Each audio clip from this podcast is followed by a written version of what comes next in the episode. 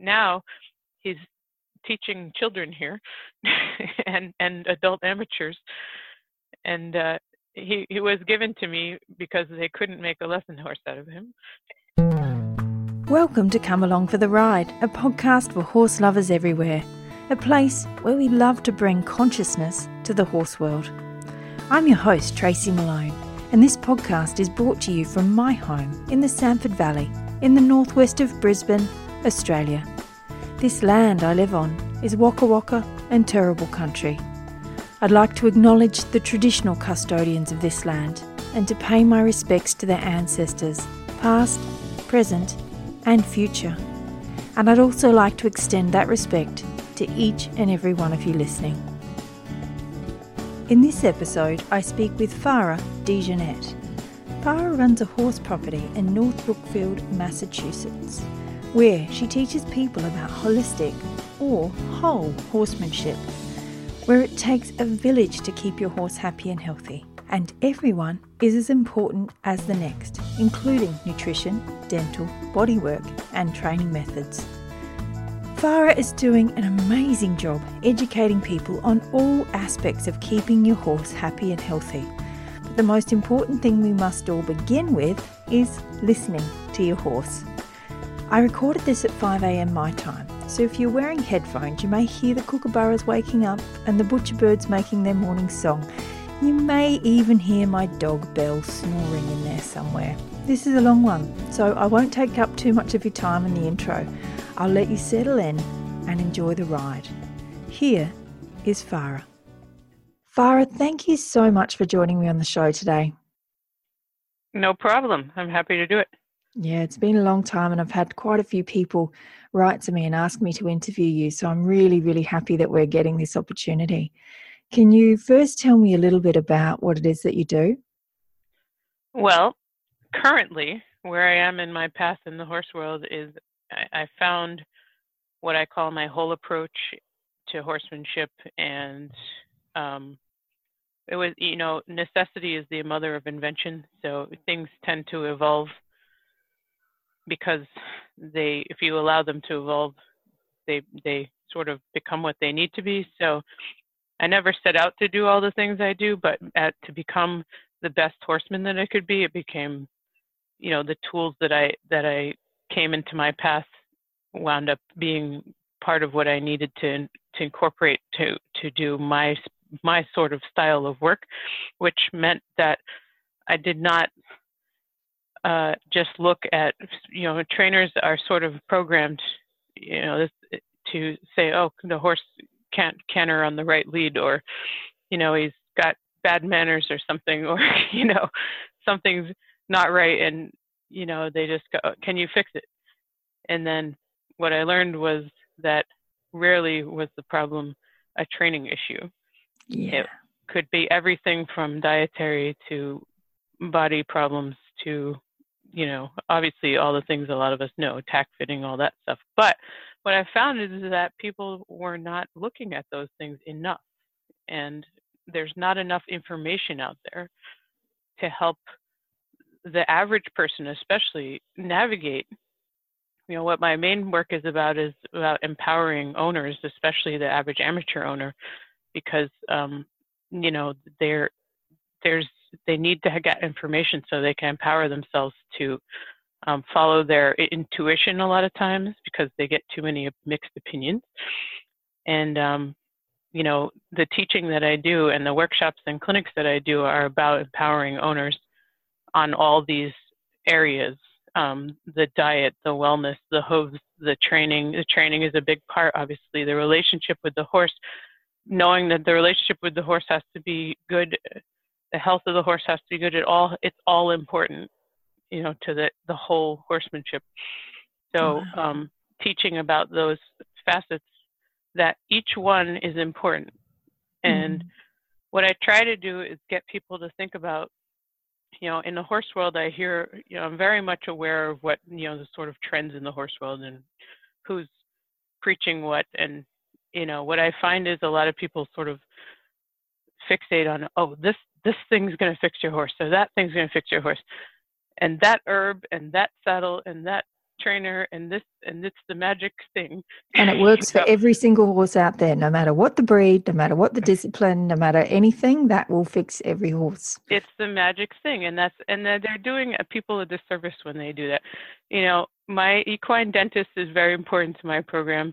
My hoof trimmer is very important to my program the equipment i use is very important to my program the herbs i use is very important my holistic vets are you know priceless and not one of them can fix my horse all of them including me help my horse yeah. Not one of them, one each one has an important role in the programs that we do here, and I can't do what I do without them. And I find that that's what I try to help people is find your teams of yeah. people because you've got to have, and they've all got to talk to each other. So what I set up at Ohana was um, the important place where we are all our practitioners are of the same mind. So we're not arguing because we all have been through this. so I try to keep my clients having cohesion and the advice I'm giving, trying to, you know, recommend practitioners that aren't going to butt heads with your other practitioners because this is very stressful for everybody. Mm. Uh, you know, trying to create a program where all of your people um, what do we say? We put our heads together. We don't knock them together. Oh, you know? I like it. Yeah. So, um, you know, when I made Ohana five years ago, this is my fifth year. Um, it's been quite a journey. Um, I needed a place where I could create. I call them my dream team. Bless them all. But each person, you know, comes here when we get a horse in our care. Uh, you know, what what ultimately morphed out of my work was as many of the great practitioners that I, have studied under and worked under is we want we wanted to be effective for our horses. We needed to have them for more than just a three day workshop, or uh, you know, yeah. uh, you ship your horse in for a, a little tune up or a lesson, and I'd say, well, you know, really, we've got to get these hooves in check, and we've got to. This diet's not really working for your horse, and there's a lot of stuff we want to get in. Could you leave him here for a few months? Yeah. you know? So uh, yeah, and some of them are here permanently. But wow. um, yeah, uh, it, it, allowed me this that phase that I've gone in. Um, my people in Australia, I, I, was visiting there more frequently before. I have called everything B, BF before farm. Yes. I was traveling a lot more, but I, don't. I want them all to know all the people that I'm doing very good work here on this farm, and uh, I've helped a lot of horses, and I'm, I'm I, I would like to get out and travel again uh, I think I'll be more free in the upcoming years. Uh, things are more more um, cohesive here now, where we have you know in a, in its rhythm. So uh, yeah, I would like to get out and do more workshops again. And also, the last five years at this farm have been very much um, I call it my laboratory. Mm-hmm. so I have been able to implement things because I have the ability to to do my program here to see it work and actually see it in action and see what really works and and again to, that takes more than three days doesn't it so five it days is more than it's like a yeah. degree that's the time people do degrees in at university yeah and it's it's really it's also helping people understand that there are no quick fixes for these horses that are really troubled whether it's behavioral or it's physical eh, you know there's there are no fi- quick fixes you know and um, I'm out there combating right now. You know, I mean, some of the local trainers here like to give out. Uh, you probably have them there too. The 30-day guarantees, which drive me crazy, yeah. because I say, how can you guarantee that you're going to have a horse at a certain place in 30 days? That means you are shortcutting and you are crashing that horse through what a lot of stuff, and it means just so you can say to that person, "I've done my job. Here's your horse." and that always makes me worry for the horse when I hear mm-hmm. that. Yeah, me too. So, and the three day colt starting, I don't, I don't even know how that works. I'm just like, how do you start a colt in three days? I don't know. so I've watched it. It's, well, I've watched it too, hard, but I, yeah, it's hard to yeah, watch. it's it's incredible because I have a colt here, my Lusitano cult, who I got. um you know, he's uh, coming three now, rising three, and you know, he's I've had such a nice time with him, just sort of working with him here and there, and playing with him and He's very well adjusted. Very. He was just trimmed. He's a three-year-old stud, and he was just trimmed at Liberty in his paddock only moments ago. Beautiful. Mind you, I, my trimmer was just here, and I was thinking, look at that three-year-old colt. I was watching. I said, three-year-old stallion just standing there being trimmed at Liberty. you know, and, and that, uh, that's the difference between um, give time, build relationship, and put so much pressure on that the horse will do anything to get out of the situation and comply.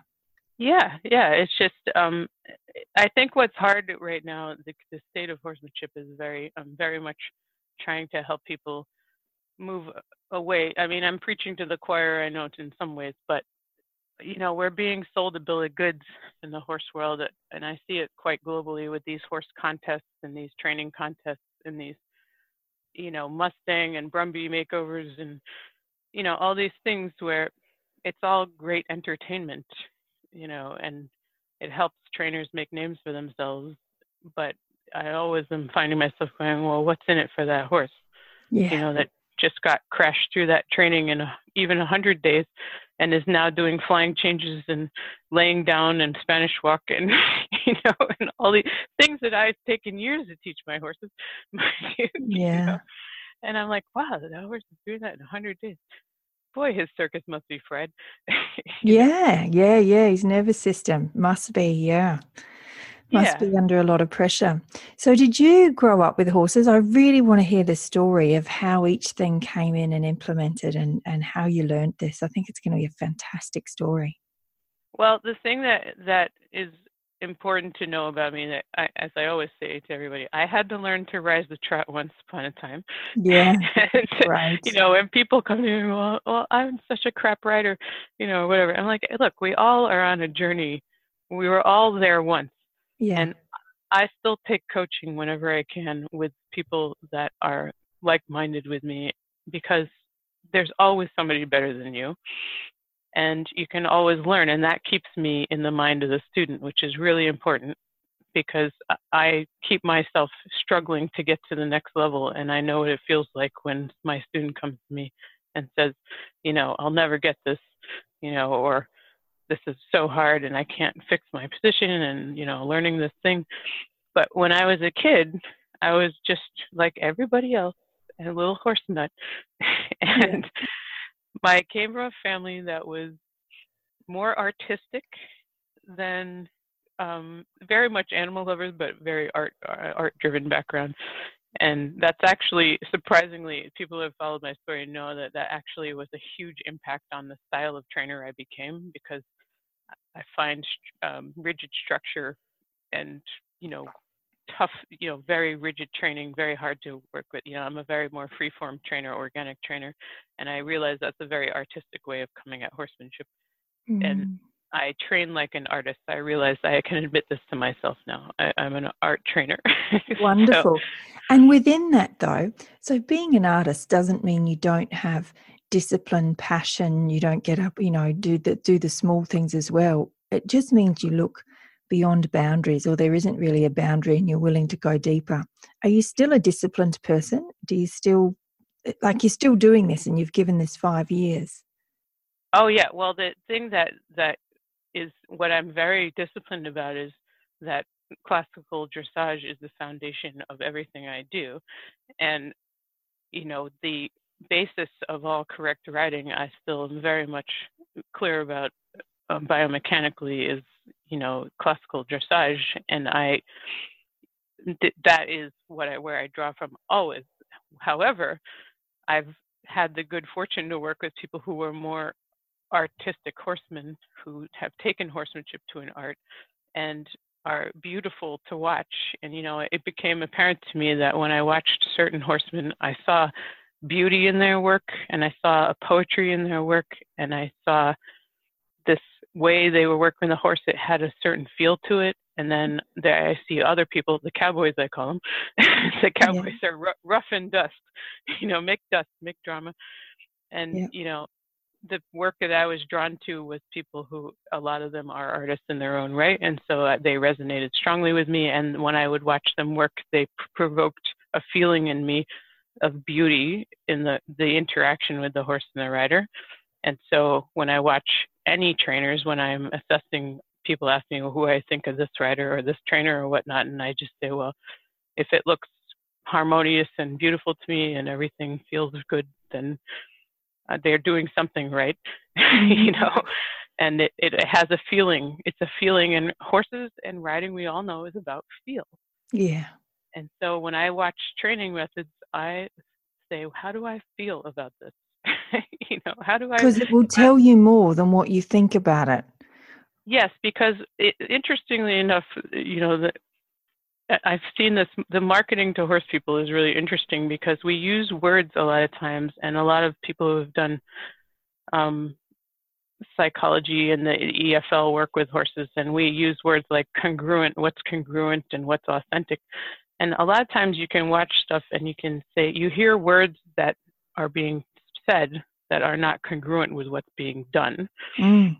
And so that I watch for a lot because I'm, I'm very much watching, even with myself, you know, is what I'm doing congruent, you know, with my unauthentic. We talk about that in Good Horseman all the time, authenticity, you know, and um, keeping that. You have to stay in touch with going back to the little girl, the little girls that and the little boys that loved horses. You know, if you lose touch with that person, you lose touch with the horse.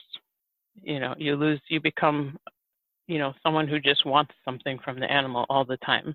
Wow, tell me more about that. I love that.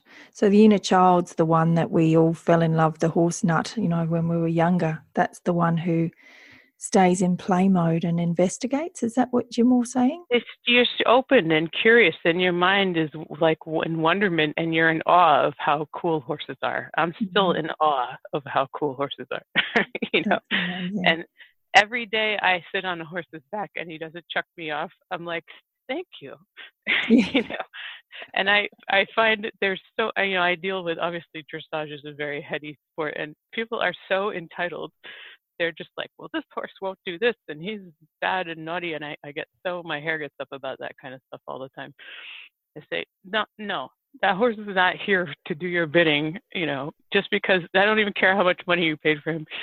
It's just not, you're not entitled to him, you know, yeah. his body, you know, and, uh, and it's, it's funny because a lot of I do get equine professionals coming to study with me who are wanting to grow and and expand and i love that because that makes me happy. And um, the the ones that you know some of my peers who i'm friendly with and they're like oh what's all what's all that liberty work about? You know we don't have time for that. And i'm like oh that's a shame because it's really brought something back to my life. You know before i was the traditional trainer. Going back to my history i rode hunter jumpers you know, I've done eventing, I've done Western, I've done everything. I'm, I'm, I'm very much aware of all, all horsemanship and I've come up through it. And, and you did I, all of those traditionally in the traditional methods? Oh yeah. I came, I was a little kid that took normal riding lessons at the normal barn. Yep. And I've even done gaited horses. I, not many people will know that I started with gaited horses, saddle seat horses. Wow because the barn I wound up at, because you know my parents didn't know anything, they said, "Well, our kid needs lessons," and I was, and I so I was in these these barns with um the I don't know if you have that so much in um, the other countries as here, but the gaited, the very it's very inhumane. Actually, I'm very against it right now, but um, you know they put terrible shoes on the horses and all in that high stepping action and all that stuff. But um, yeah, that was my introduction was to Morgans and that initially. And even then, I believe going to those competitions, I was looking and I was thinking to myself, this is not right. As a little child, not even understanding what was going on, I knew it wasn't right. Mm-hmm.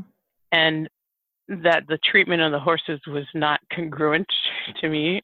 And, you know, you go to these shows when you're a little kid and, and i wasn't actually in awe of what was happening. I was kind of scratching my head like this seems a bit odd.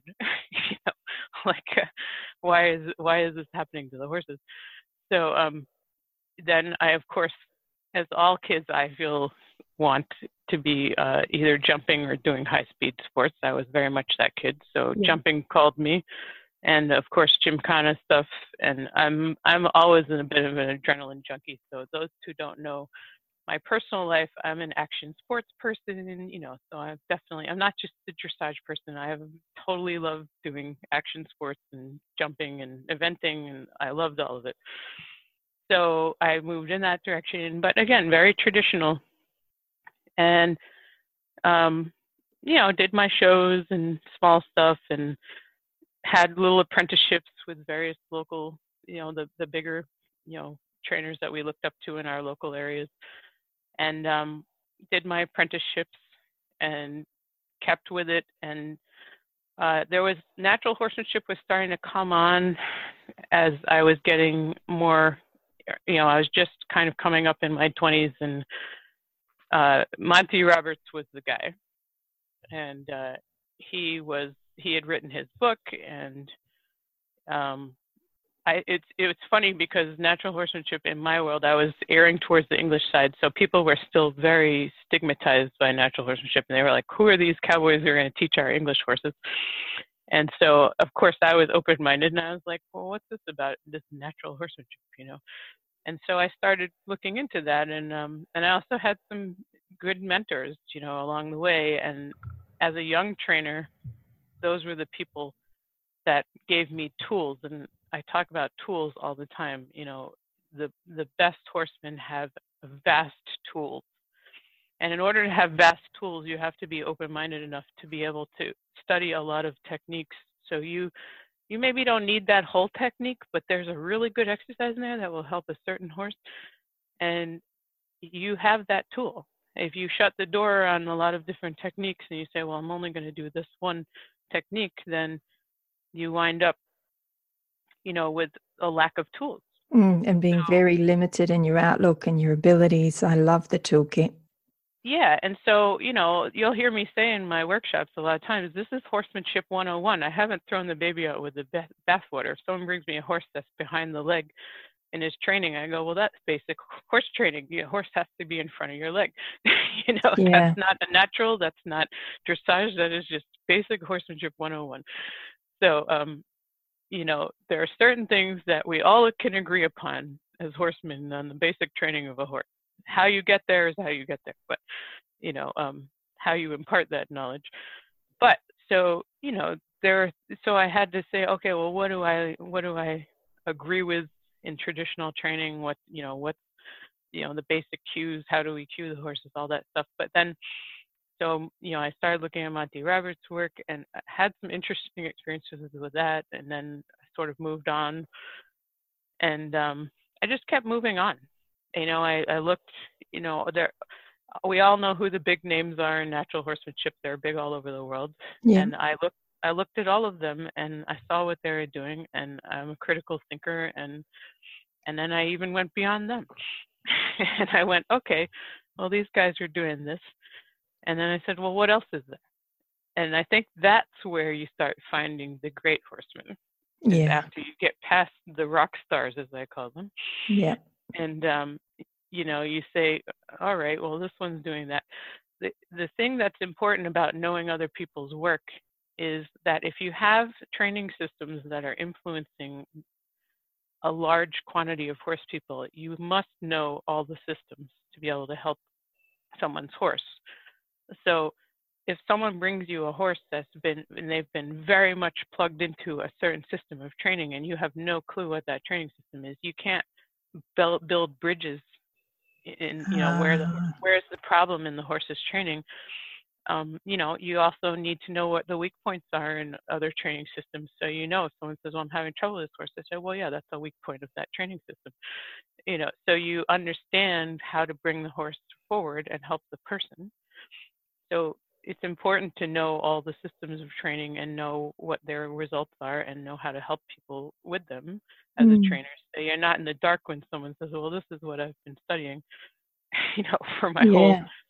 Or if someone even comes to me riding very German style dressage, I say, "Well, I know this style, and it's a very hard contact and very much you know heavy impulsion and it makes the horse go this way and uh, you're having trouble with heaviness in your horse so you want to okay so we need to we know what how this horse is trained and we need to change the way he's he's been trained now to be lighter.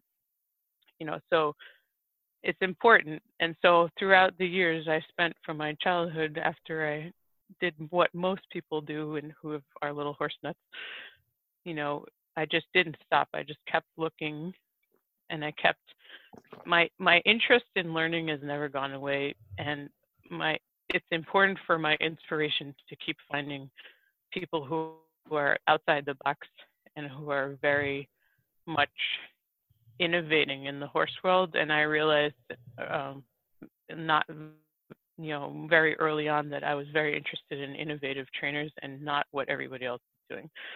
And who was the first the people, one you found? When was it? When was the first turning point?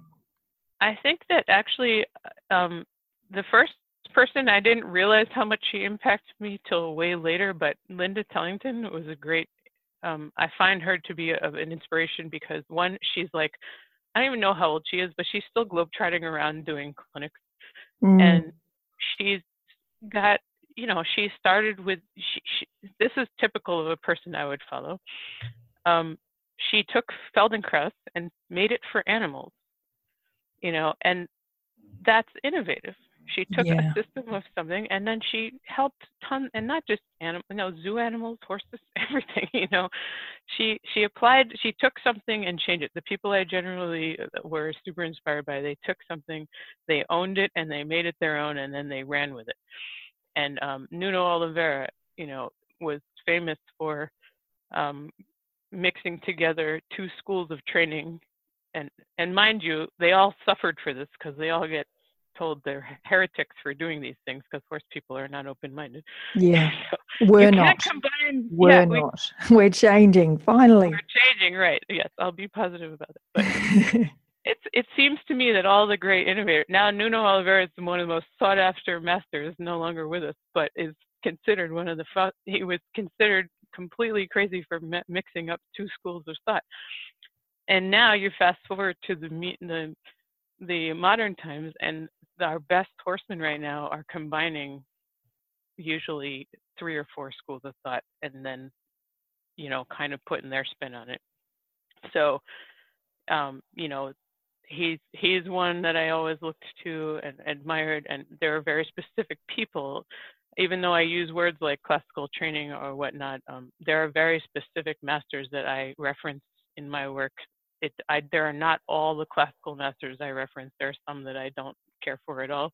And there, even with the French school, which I air towards, there's some French masters that I don't air, go, uh, reference at all. But um, you know, so there's very specific people that I've gravitated towards who I feel are innovators, and we're open-minded enough to look at a method and go, you know, I really like this method, but I think it'd be really cool if we put this one with it, and then made something new.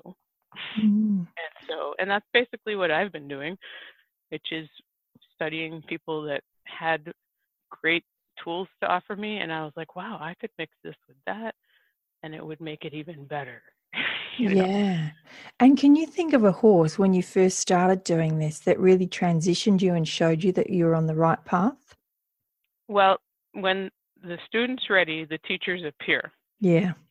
So I was you know, kind of doing traditional and natural horsemanship, what I call more mainstream stuff, you know, for a while. And I, there, there was a clear voice in me that was not okay with the methodology that I was seeing. Like, I, there was a voice always in my, there's always a voice in my head that's saying, there's got to be a better way. Even now, there's got to mm-hmm. be a better way. you know, when I watch stuff, if I watch stuff where there's the horses being, you know, treated in a way where I'm just like, this is, there's got to be a better way. If I'm watching it and it's my voice is saying, there's got to be a better way to do this. That's what dri- drives me. Mm. And so, so along came Mercury, and a bunch of warm bloods that were actually all from a similar place, and they had similar bloodlines, and they were all really difficult. and they came into my world all kind of on the heels of each other. And they were going to be horses that, you know, with my old tools, my traditional tools, you know, sure, I knew how to work with them with traditional tools, which is like, all right, we can use, you know, whatever training gadgets we want to use with these horses and all that. And and I just I kept there's all this the voice in my head that also says, you know, if I need gadgets, I must not be I must not have the tools that I need because I shouldn't need the gadgets. You know, if I know enough, I can figure this out without needing gadgets. And mm-hmm. so I kept moving away from gadgets and I kept finding trainers that didn't use gadgets, more trainers that didn't use gadgets, and even that was the other thing with natural horsemanship, the, the you know the magic sticks and the the rope halters and the ram pen. You needed those; those were the tools. Yes, you had to have those, otherwise you were. And there was a voice in my head then that said, "What's natural about that?" Mm. and to this day, I still say, "When have you seen another horse put a rope halter on another horse on a line?" that is not natural. I've always had a problem with that word since the first yeah. day I heard about it. I'm like, oh, this is going to be interesting. What an interesting yeah. word they're using here. Yeah, and there's and there's no horses can put other horses in round pens. Mm. And so so I don't take contest with it being a training method because I always say, well, this is a training method, but is it natural? Mm. Okay, so it it employs pressure. There's a release of pressure, so it's a conditioned response type of training, and it and it has it. You know, people use it successfully. So it it is a training method, just like clicker training is a training method, and you know, traditional training is a method. Is it natural? I take context. Yes. So, so I I dare I step out on a limb where I started saying what is natural, and the way I was working was with as little tools as possible, if any, my body language and a horse in an open place. And I said, This feels pretty natural. That horse has nothing holding him to me. He's not confined to a small space. And he can leave the conversation if he wants to, and I can't do anything about it. so I said, That's pretty natural because that's like if I was out in the prairie or something and the horses said, Yeah, I'm not really interested in this. So can I get that horse to be interested in that conversation? I've got no tools to coerce him. I've only got some exercises I can do. So it's just him and me and my body language, and I got to see if I can get him to like my ideas. so that's it. So that's awesome. where I started. Eh, I actually threw the gauntlet down on myself. I said, I've got these horses that are super good candidates for heavy duty restraints, shank chains, all kinds of things because they were doing things like rearing and, you know, difficult to handle and very spooky, rodeo bucking and, you know, everything that you could think of they were doing. And they were big warm bloods. So, mm-hmm. so when the when the student says gives herself this challenge, the, the, the student's ready, the gauntlet's down. Here, here's these four horses that are big and powerful. Wow. and and I'm I'm going to give myself this challenge. I'm not going to use these methods that I know I can use. I already know that I'm I'm going to refuse to do this. And if it takes longer and if it takes me this whole winter or whatever, I'm going to I'm going to get through to these horses without resorting to these things. I will not resort to these things and that's where I grew exponentially as a trainer because I made rules for myself. And I said, I will no longer allow myself to use these things because I don't want to, because they don't resonate with me. And I don't, this is not the trainer I want to be. And that's when there was a huge turning point in my training. Because you, you have to do something different then, don't you? You've yeah. got that whole toolkit, and you're like, right, that all steps aside. And now I have to be the creative, inventive, curious child. That's where the child gets to come in and go, I wonder how we can do this differently. It's amazing. Yeah, and it helps me as a teacher. It helps because I tell people, they say, well, I don't know how to do this. And I said, I don't know how to do a lot of things. I do too. I just go out and I go in the ring and I say, well, let's figure this out. yeah. Know? Brilliant. And it's okay to be that way. And we're afraid to not know the answer mm. until it presents itself. And that that moment where you sort of say, I don't know, you let yourself be free, like my slogan is liberate your horsemanship. It means let it go, you know, just go in there and play and work and you know, it'll come to you it'll just happen it, you'll just start doing stuff if you're intuitive and you just kind of go you know you let your horse and you listen you watch your horse and you listen to what he's telling you your answers will keep coming in succession the problem happens when you go in and you've had all that information in your head from traditional and natural horsemanship and you go in and you go he has to move his feet and he has to have this frame and that has to happen right now and yeah. and and and then the other side is the people who are like very relationship oriented and well i want to have a great relationship but well how come my horse doesn't like me and why aren't they staying with me and why aren't they following me around they hate me so and i go well, none of that's helpful so just go in and be there and just be comfortable with whatever's happening. Expectation leads to disappointment always. Yeah. You know, it's okay to have goals, but you have to just be okay with the road that takes you there because you'll get there if you if you're like i'm going to get to this place with my horse and you just make that statement you'll get there but you have to let go of the timeline you have to let go of the how it is, what tools you're going to use, because then you are setting yourself up to go and, and explore and probably have an amazing learning experience. And you may even discover a new way of training some, something because you let yourself off the hook, mm. you know. And so I feel like that's what I try to do for people is is what I felt was done for me was, you know, when I started finding these more outside the box trainers, they set me free from the constraint of this thinking that was like it has to be this way. Mm. And to this day, when people come here, I said there's no rules at Ohana except for safety is not negotiable. Yeah. and if I think something is really unsafe, I'm going to say something about it. But basically, you do what you feel like you want to enjoy. If that's what you want to do, you know, just have fun with your horse.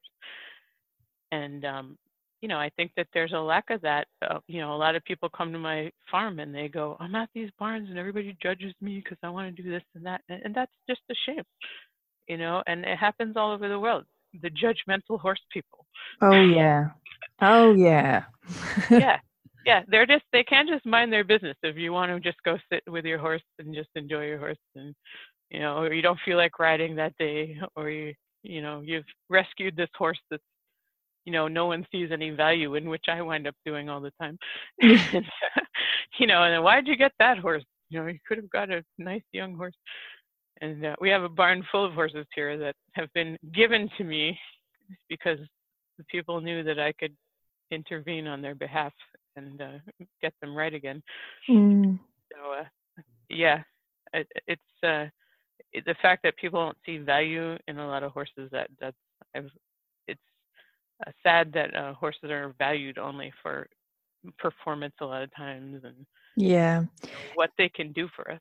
Yeah exactly and also if you really think about it so if i think about the people that i watch that i think they've got a gift i think the gift is the same in each of them and their gift is the ability to listen to the horse to feel the subtleties, like you were saying about feel, but it's even deeper than feel. If there's anyone I see in all facets of horsemanship over all these years, it's always that moment where they can feel and hear the horse basically as to what the horse is asking and needing and, and shift to that. And that doesn't come in traditional training and that doesn't come with a straight road. That comes with exactly what it is you're talking about. So um, I love what you're doing because you're bringing the magic from the beginning and saying you've got to throw everything out and you've really got to get inventive here. And once you're able to connect with your horse in that way, then you're opening a pathway. Well, it's funny because, you know, people uh, sometimes peer trainers of mine, you know, I'm quite known for dealing with difficult horses at the farm. And you know, some peer trainers of mine are like, well, what would you do for this horse? You know, I've got a difficult one here. And I said, well, you'd have to send him to me because I need 30 days. And I said, I can tell you at the end of 30 days what I would do. Yeah. But I said, I cannot tell you without seeing this horse, without spending time with him, without taking care of him, without getting in his head and figuring out and having my team look at him and say, yeah, this is, you know, there's a physical problem here or whatnot. You know, there's no oh, I just do this exercise when horses buck. Yeah. you know? Or, you know, the horses rodeo bucking and bucking everybody off. And they're like, well, what would you do? I said, well, sure. I've, I mean, Mercury was a terrible bucker. Yeah, and yes, I fixed that. But, you know, it was a path with him. Mm. And other horses that bucked had different things you know and there's i always and that's say really important because you can go to dr google and you can get 20 exercises that look really similar when a horse is bucking or when a ho- horse is striking and there are so many blogs written on these training techniques. And yeah, um, yeah it's it's well the the thing that's the thing that's um what you have the the inconvenient truth i like to quote uh, gore on this our, our al gore you mm-hmm. read that movie, The Inconvenient Truth About Global Warming, but I use that phrase all the time. There's an inconvenient truth around horses all the time, yeah. which means yeah. that that horse, there is no magic fix for that horse. You, it, there's no, you can send them to the 30 day trainer or whoever. That horse will backslide after he will backslide. There is no two ways about it. it he, that you do not make lasting change with animals that way. And a training is a process and what what is really bothering me right now in the trends is these contests and things for training and they're just they're just you know they're making they're, we're going to lose sight of the art of horse training and the art of horsemanship which back in the day you took your time with a colt you turned them out you'd start them you'd turn them back out you know and then bring them back in in the spring and then you'd play with them again and you weren't riding horses till they were four you know because you wanted them to grow you know and where and, did we lose all of that? That did yeah. we lost it so fast though and we lost it so fast that it became the norm to do it the other way. Well because we've become eh, you know horsemanship is always a reflection of our culture and our culture is you know we've got a lot of youngsters coming up who are just instant gratification yeah. you know and so you know they're ra- they're being raised in the technology era and you, yeah you just do stuff yeah. there's an app for that you know yeah. is, the is there a horse trading app yep. and you can have it now yeah and and isn't there apps for that stuff yeah. and, you know and things and so now technology is our friend because you know we can do these interviews across the world and we can yeah. teach and i can give my information across the globe because of technology, which I'm eternally grateful for. Mm. And I can also, what's nice about technology is it allows us like-minded people you know when i realized that there were many people who thought the way i did in the world that made me feel very happy and that it, there was it wasn't just a bunch of horse weirdos in a corner, you know, somewhere. And whereas there's only three of us. Oh wait, there's more. Yeah.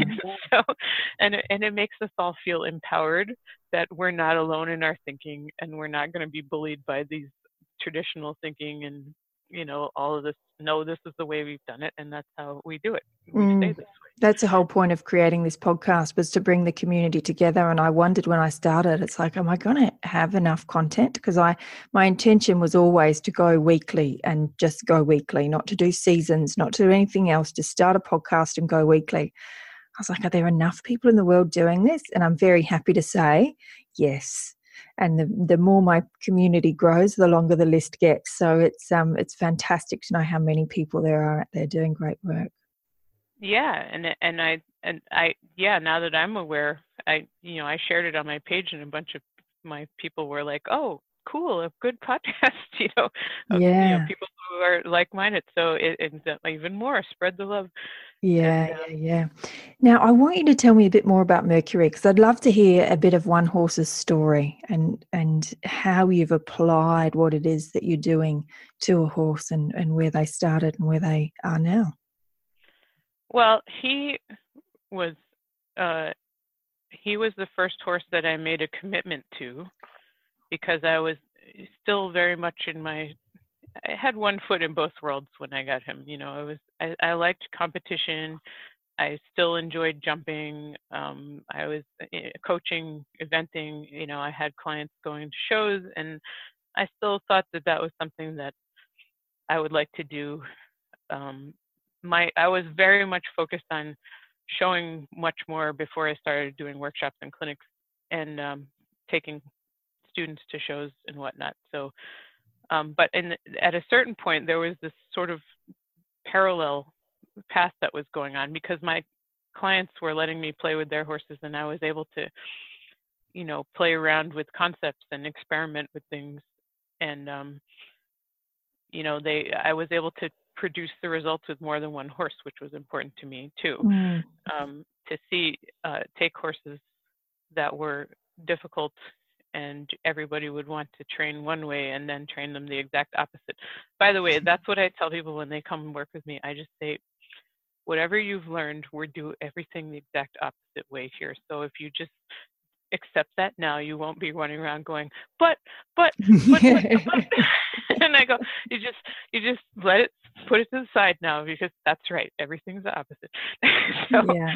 everything I do is opposite, and then it's okay because then you can just accept it, and um, and and that it makes total sense to me that I'm like that because I'm very contrary and I'm I'm a person that always asks why, and and when I got enough confidence to ask why we did things certain ways, so I got Mercury and he was a very well bred jumper and I thought, well, you know, here's this horse that maybe I'll I'll keep, and I really need to keep a horse for a horse that I like. I needed a horse that I was going to click with that I could bring along, and I'd had several horses in the past, and you know, there I use the word chemistry. You know, you have horses, and you either have a chemistry with them. I get along with all horses. I mean, you can give me any horse, any breed, and I'll find the good in them, and I'll, hmm. you know, I'll train them and I'll have fun with them. But I, there's a certain type of horse that I always click with. Everybody who knows my clinics knows it's cheeky horses. Yeah. So every time I do a clinic, I'll be like, "Oh, there's a cheeky one. I like him." Yeah. so Mercury was is the king of supreme cheekiness. So, and and for that matter, we've all talked about how much we mirror to our horses. So, of course, I'm a bit cheeky, and I'm a will kind of headstrong and you know all trainers have a bit of that in them and yeah the you have ones. to be to be a trainer you know yeah. and and so along comes this horse who's just as cheeky and just as mischievous and has a sense of humor and i go oh this horse i can stay with right? yeah. So, and meanwhile he's super difficult you know he's the uh, to describe his personality uh, you know i've talked about in clinics but um, he was unhandled when I got him as a yearling. And the breeder said to me, Oh, well, just give me a few weeks. I'll get the halter on him for you. And I asked him if he would bring him to me, uh, you know, and deliver him. And he said, Oh, yeah, but I'll need a couple weeks. He's not had the halter on. And um, two weeks later, he calls me and he says, Well, I haven't got the halter on him yet. And it's been a bit of a challenge. and I thought, at that point, I should have said to myself, hmm, why is it so challenging for him to get the halter? And he said, well, I didn't want to push him. And I said, well, fine. I said, can you get him on the horse trailer and just, you know, sort of, um, we'll bring him in and we'll back him up to the field and put him in the field. And we did that. And so that night I spent the, in with him in the, he was in the paddock and, and I hadn't, I had simply gone and looked at this horse that had incredible bloodlines for what I thought I wanted to do at the time. And you know, he was, eh, I'd gone on the breeder's recommendation. He said, I think this is the one that you're going to want. And he listened to what I had said, what I wanted. And so I sat there in the paddock with this horse, and the horse was in the corner of the paddock, and he, I described him as a deer. he was over there, and he was just petrified of oh. everything. And I thought to myself, I did not see this horse, you know, when I saw him at the breeders, he was in with a group of young yearlings, and you know he was obviously used to that, and so um, you know he was sort of calm, and you know they brought him in and showed me his paces, and I saw how he moved, and that's all you can do with a yearling basically, mm. and uh, you know, and I thought, all right, and then I got him, and he was just petrified of me and of everything, and I had him in uh, livery at the time, and I thought, well, I've got to get the halter on this horse because they've got to handle him. You know, he's not in my property. And uh, he was so frightened of everything and anything touching him, my hands, foreign, any everything. So this is what I was dealing with, and I thought, what have I gotten myself into? and, then, and it took a lot of time. And Mercury is the first horse where I said out loud, "It takes as long as it takes," mm. because you know, up until then, I'd actually, honestly, I'd had such easy youngsters that they were just, you know, super simple to train and, you know, they went into their colt starting very easily and went on to be very nice horses, you know. Yeah. And then and then I got this guy and I I had to say I had to adjust my mind and say, "Oh, they're not all like that." you know. And go, "Oh, well, okay." And so you know, there's a time where you have to say, well, I have to go at this horse's pace. I can't go at any other pace. He's not going to allow it. So he was a great teacher and, you know, not all horses are easy to start and so you have to take time and some of them need a lot of playing around with equipment and things. He was very, uh, he's a very, um, you know, he's this very sensitive, thin-skinned horse. You know, everything is an affront to his senses. You know, everything's loud. You know, he's. Well, I always say if a leaf blows by him, he's rattled by that. So he's wow. a flighty horse. You know, and so I say that always when people can appreciate when they see the videos of us riding bridle is that he, people are like, why don't you ever show the really difficult horses in your videos? and I'm like, that is a difficult horse. Yeah.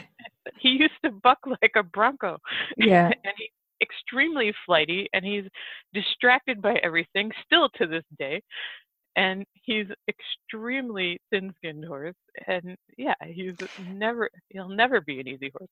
And that thin skin and the oversensitiveness is that just a part of his personality? That didn't settle once you did the body work and the nutrition and the hooves and everything? Did that shift at all or is that just really a part of him? Well you can you can shift you know you have there's a certain element of a horse is who he is you know and you look I, I met i had the the fortune of actually encountering his mother at some point because his mother's owner contacted me about some training at some point and i thought oh this will be interesting. I'll meet his dam and i met her and i went oh that's where it comes from. Ah okay. And i thought yes she's quite a, a live wire herself. So um, there was quite a that's genetics there because I met his sire and his sire was very calm, docile horse, mm-hmm. and so he inherited a lot of his mother's um, traits. And uh, what I will say is that um, so going into holistic stuff is when we have a horse that is well, I use the Chinese elements, you know, they're fire, uh, water, metal, um, wood, and earth. Mm-hmm. Um, when you can identify your horse, then you can talk about, you know, if a horse that's in balance is usually basically a good horse. You know, they they're always going to have they're going to be who they are, but they're a horse that's manageable. Mm-hmm. And a horse that is out of balance can be terrifying, uh, aggressive, and violent, and eh, like spooky to a point of being hysterical and panic attacks you know so what i've learned is is that um, um, mercury can get out of balance at times and he can tip towards the water side which is flightier. And um, with my help of my vet and herbs and things we can bring him back to what is his normal which is mm-hmm. still still thin skin but better. Yeah.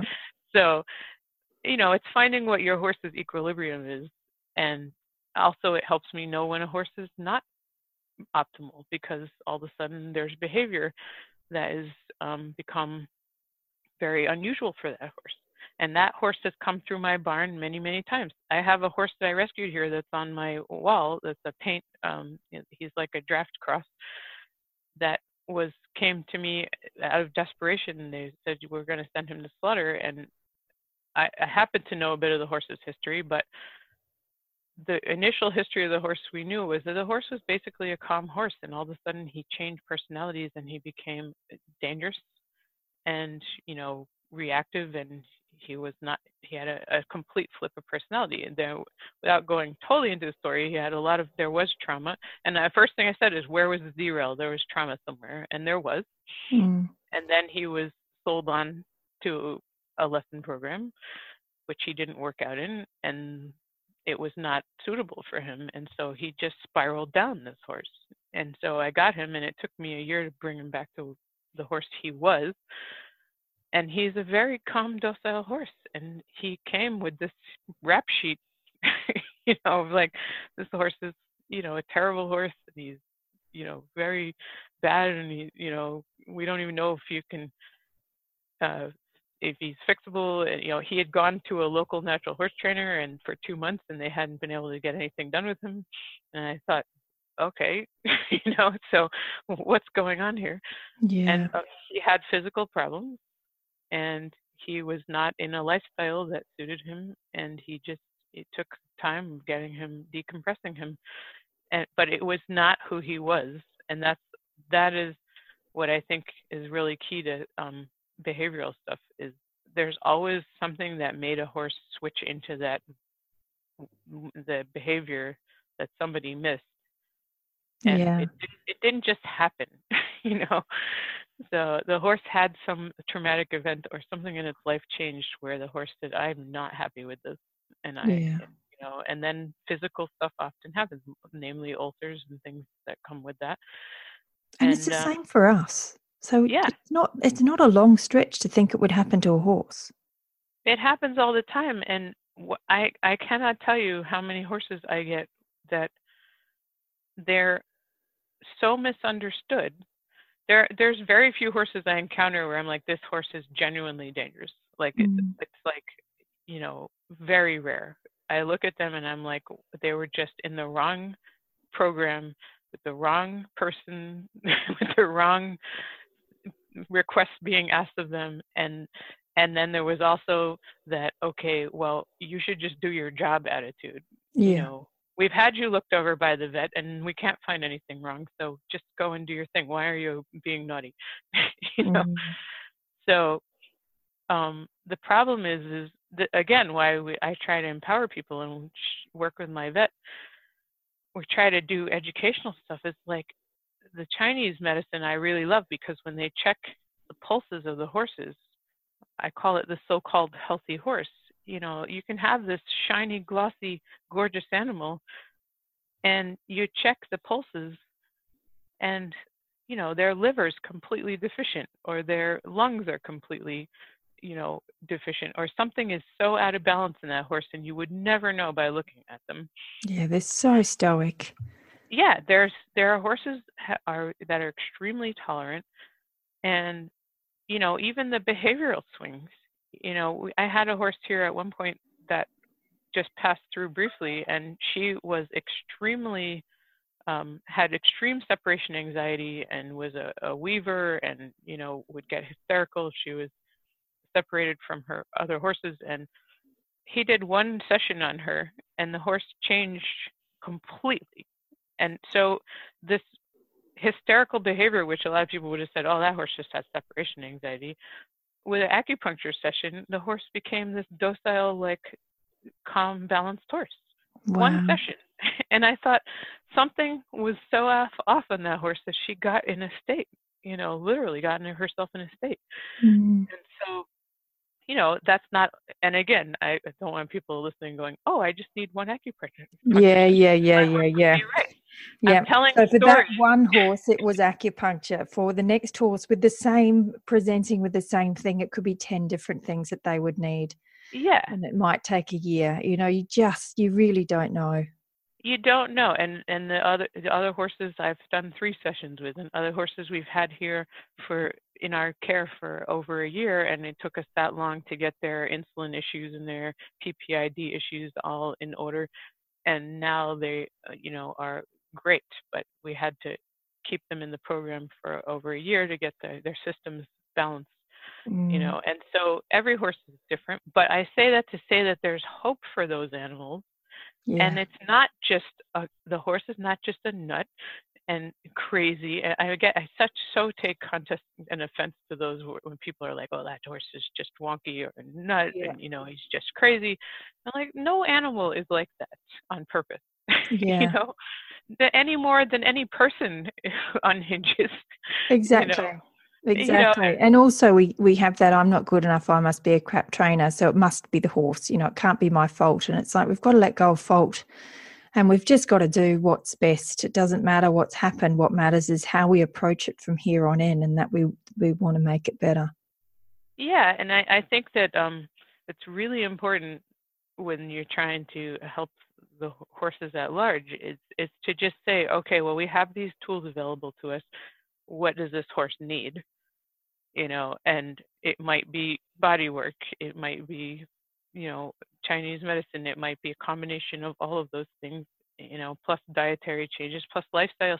People have to embrace too that lifestyle changes are very important. You know, if you go and do all these things and then you stuff yourself in a in a, a horse in a stall with six blankets on and no contact with other horses, he's not going to be happy. Yeah. you know? And uh, you you have to, you know, a horse's social lifestyle is one of the healing points that we use here, and we use other horses to help heal the other horses. You know, you get a horse. I rely heavily on my herd here.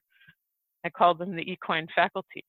Mm. You know, and I say, here, let's help this guy out. He's just come in. He's had a rough go of it, you know, and I put him with horses I think will help him decompress from whatever he's dealt with.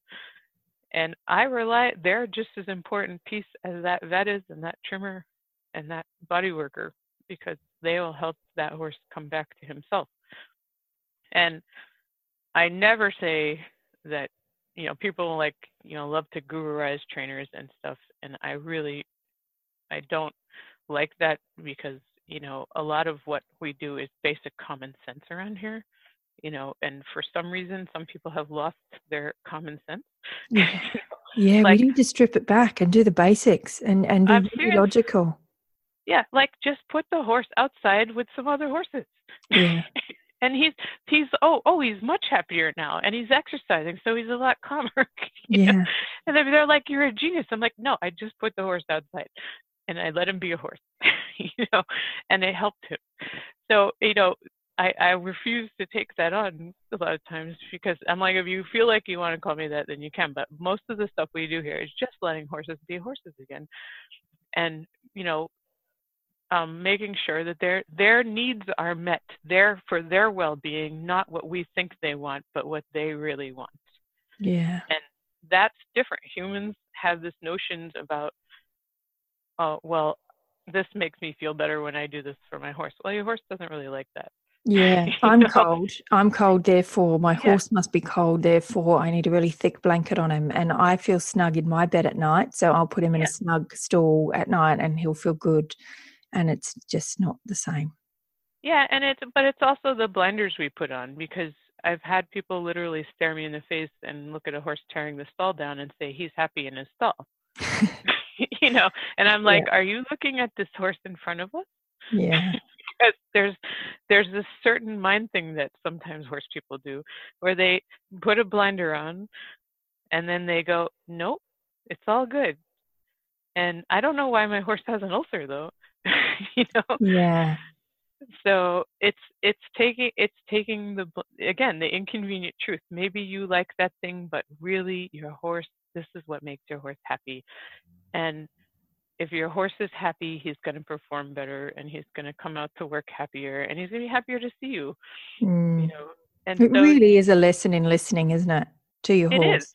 It really is because, you know, the things the things that we think that they want are not the things that that they want. You know, and that's what this farm is about. Is about giving the farm is based around the horse's well-being and it's not always the most convenient thing for us to do and it's also not the most con- uh, efficient way of doing things you know it's it means sometimes stuff is more labor intensive and stuff but it is i've stri- stripped it as much as i can but I, without cutting the corners on you know well this is what that horse needs you know so um you know mm-hmm. it's just uh i think you know people tend to fixate on the wrong things i find in the horse world and they they fixate on the things that aren't th- eh, throwing money at things that that they actually could there's cheaper fixes like literally just put your horse outside yeah you don't. Yeah, we spend so much time and money on things that don't matter because the real thing that our horses need is time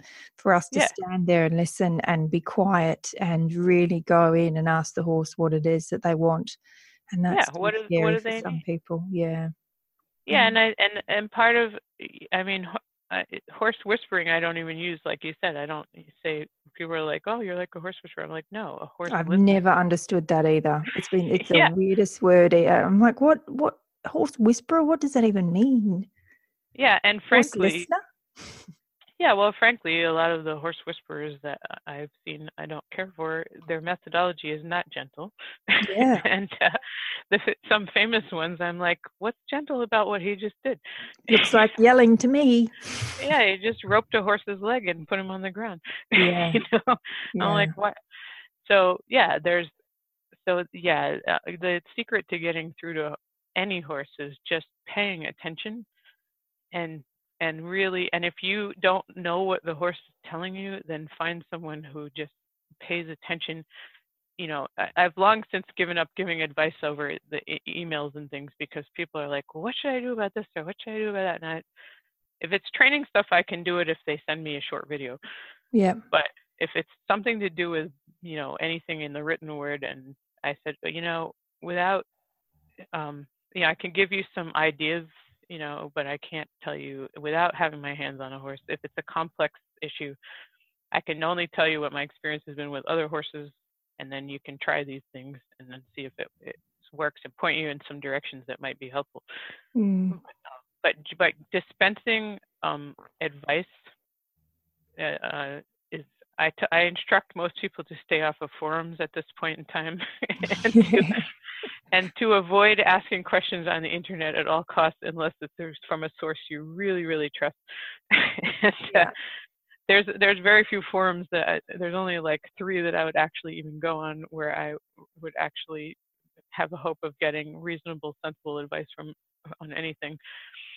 And yeah. um yeah it's you know people have to stop looking out there and start looking at their horse and yeah and listening yeah, your horse will tell you the answers. You know, when we te- when I teach Liberty uh, work with horses, and people say, "Well, what do I do if they're coming from a very task-oriented sort of style of training?"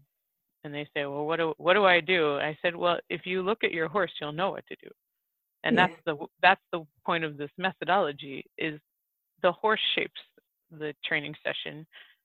You go in and look and say, "Okay, what's he doing?" you yeah. know and then you go okay i have all these exercises i could do and this one seems to fit really well with what that horse is doing right now. And then you don't have to ask somebody. And so often i answer every question with ask your horse. Yeah. ask your horse. Ask your horse.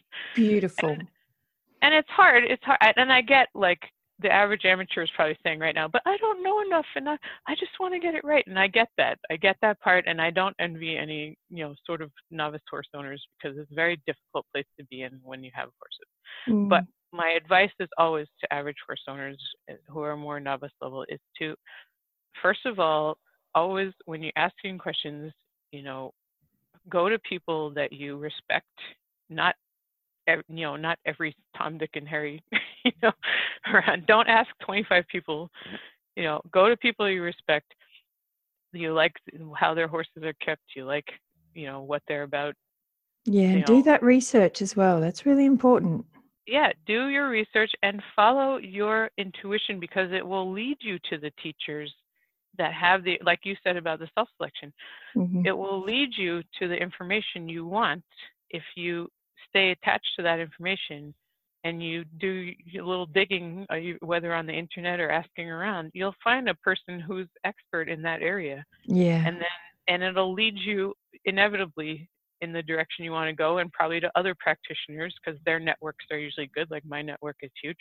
Mm. And, you know, I've got all kinds of rec- people I can recommend from human body workers to horse ones and, you know, yeah, yeah. dog people and cat people. and, yeah you know it's all I'm together. quite the same here and and that's yeah. what I love as well and that's what that's what really speaks to me about um, why there are so many different methodologies in everything because everybody's different. So when something happens to my body or something happens to my any of my animals or my kids, I'm able to think, okay, and and it's completely intuitive. I'm like, you need that person, and I usually go to this person, but this time I need that person because they just they've got the answer for what it is that I'm doing. But if I was just one person and that's it, and that my doctor's got all the answers, then I'm not going to be able to have the breadth of experience and healing and and um, growth that I can have by going to who I need in the moment. Yeah, and and often, you know, this is a great way of looking at um, physical difficulties and difficulties with in life in general, not just with horses, but some of the greatest difficulty and challenges I've encountered have get have afforded me the tools that um, I they, because they happened, I learned how to do it. you yeah. know, and yeah. you know, my horse was getting injured. practice.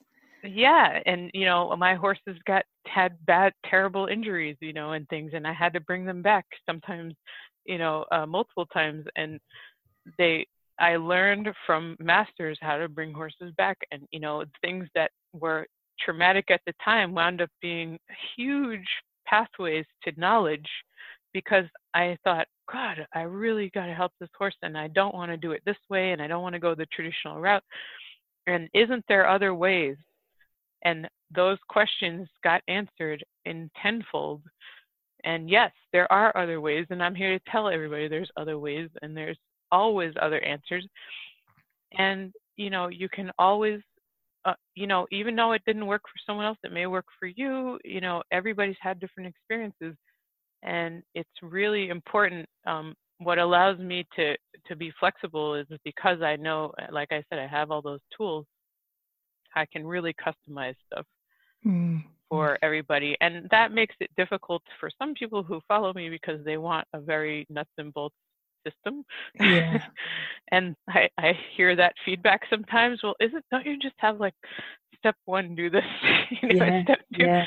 And, and that's like, been the hardest thing for me since going down this rabbit hole is learning yeah. that there is no step one. Yeah. It's just you you know, you you you gather tools and and God willing, you have experiences, and then when another horse comes to you, you go, right, I've done this before, I've got the tools for it, you know. And and for what it's worth, when that one comes along where you're like, God, I've never done one like this before, and I don't know what to do. Okay, I've got people I can call. Have you done this one? Have you done this one? you know, yeah. do you know what to do? Yeah. And yeah, yeah, okay, we we uh we've got we've done a horse like that before and this is what we did oh good i've got a pass to start on now yeah. you know? and it's like with children they say it takes a community to raise a child and why should it be any different for a horse really it is, and I, I use that term all the time here. I say it takes it takes the whole farm to help heal the, the horse that comes in, mm. and that's the people who work here and the people who are taking care of the animals and the horses themselves and all of that. And you know, I I very much believe that um, when you go to any farm, you have to the energy of the farm. You know, is you always feel what does it feel like, you know, for the animals, for everyone who steps on that property. And we try very hard to have this feeling of peace for the animals when they come here, and that if they've come from a hectic show barn or something, or they've come, that they can just let down here, and that they will be understood you know mm. and that they will they can tell me their problems and i will listen sympathetically because I know how it is out there in the horse world. yeah, yeah, yeah.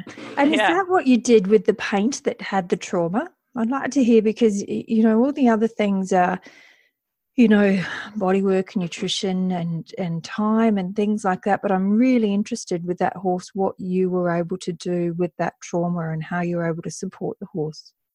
Well, he's an interesting case because he represents exactly what bothers me a lot of times, which is everybody fixated on his behavior. And I just happen to, and I don't always know the horse's histories, but I just happen to know this horse's history from his birth just because it's a small world and he had originally been in my area and then got sold on. And so I I happen to know that he wasn't that that horse before. And I said, so that immediately to me was like, okay, something's happened to the horse. And so, you know, he we knew that he had had trauma, and we knew that he had been sold into a, a, a basically a university equestrian program, which is very stressful to horse, very little turnout, and you know, a lot of jumping and you know, being a lesson horse basically. Um, they kept them confined more, more often than not and he'd gone from being a backyard pet basically you know to this and so shocked to the system and then uh, he his behavior what ultimately had happened with him is he developed stomach ulcers and because he was a draft horse this is my theory about draft horses because i worked with a lot of them but everyone expects them to be big lugs yep and they look at them and they think well I I knew exactly why this lesson program took him. They said, "Oh, a nice stocky draft horse. He'll be perfect. He can carry a lot of people. He's sturdy." And he was very sensitive and reactive. And I thought, well, he blew their theory. so yeah.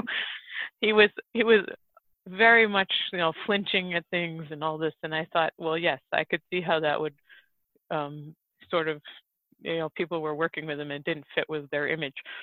So I took him and I said, well, my experience, ironically enough, with a lot of drafts is that exactly that. People get them and they think they're going to be these big, docile, gentle animals, and they wind up being somewhat reactive. They have, you know, they can be spooky just like other horses. You know, not every draft horse is dead quiet.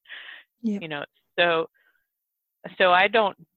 I've worked with enough breeds to know that every breed has every type of horse in it. They've got brilliant, you know, dead quiet horses that are super, you know, versatile and can do anything. And then they've got some that are really spooky, and then there's some that are somewhere in the middle, you know. Yeah.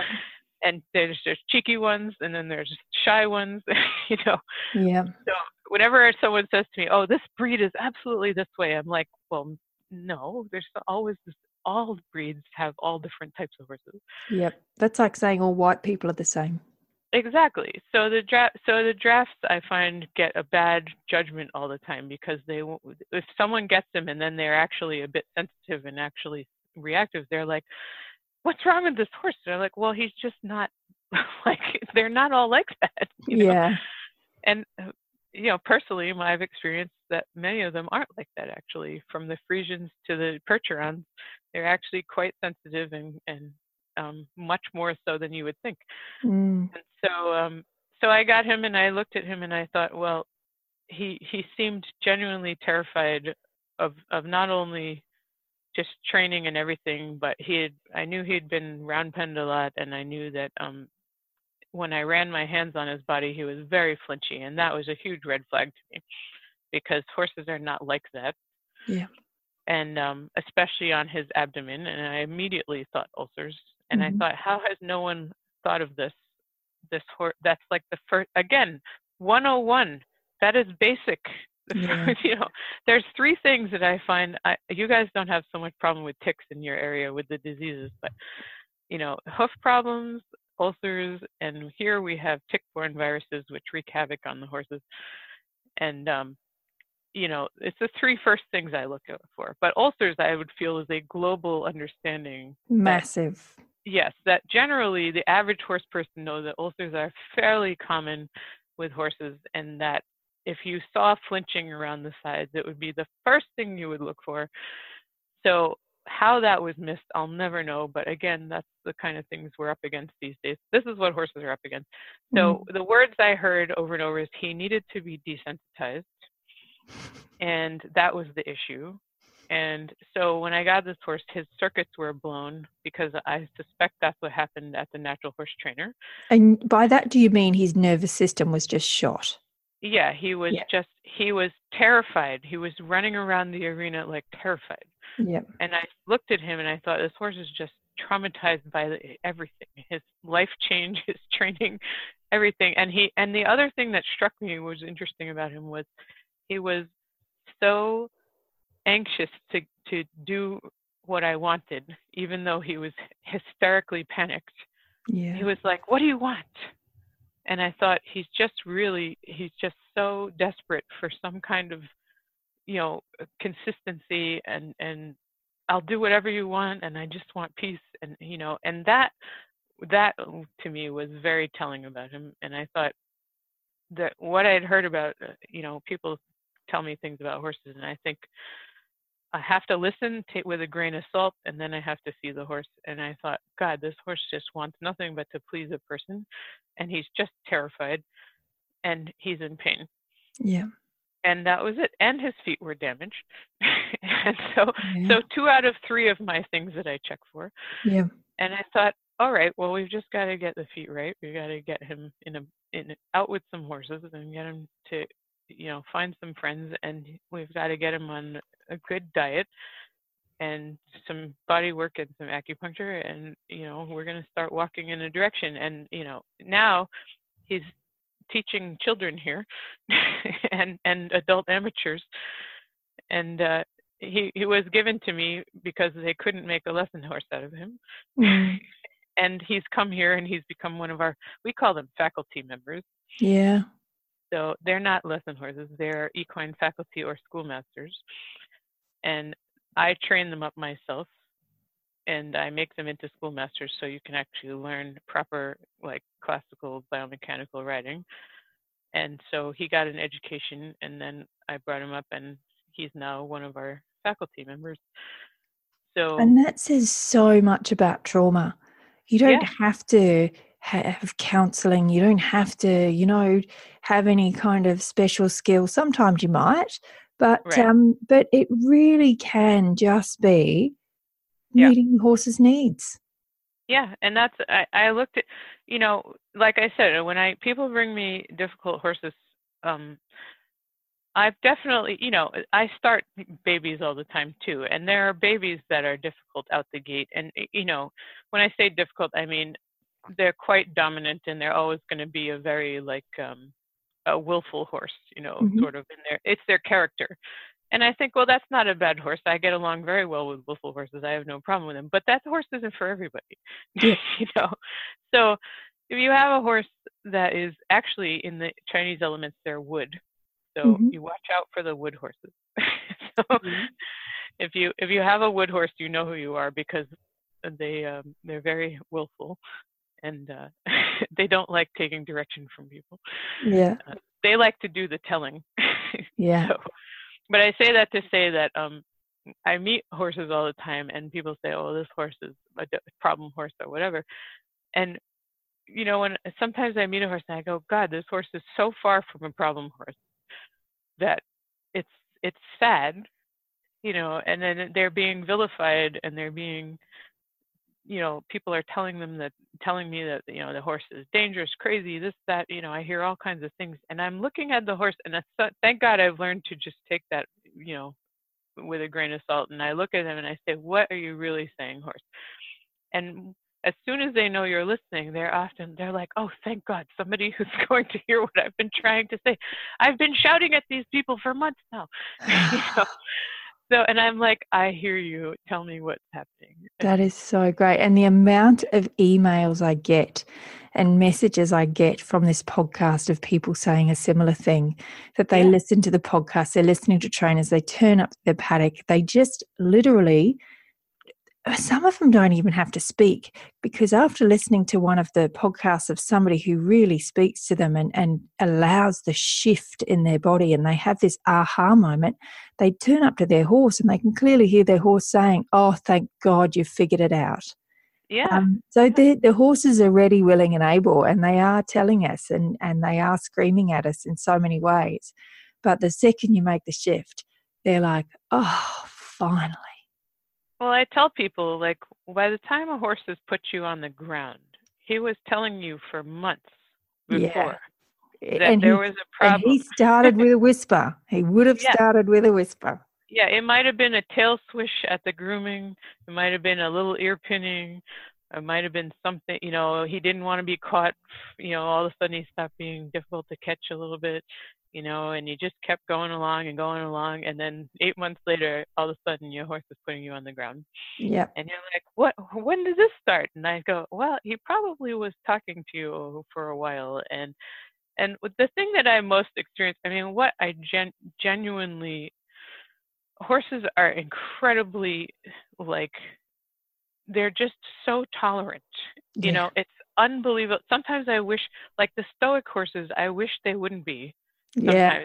because they often go until they can't go anymore Yeah. and then they just keel over and you're like oh this horse was just i thought he was fine you know and i was like well he wasn't actually he just doesn't he's not loud about it you know and i often tell people that i really love emotional horses and horses that wear their stuff on their sleeve because i'm like i see what's going on here Yeah. there's no Easier to he's hear. Yeah. yeah yeah he's right he's right here look i don't like that i'm not interested i don't want that food that horse that makes me mad and i don't Yeah. want, i don't like rugs and i don't Yeah.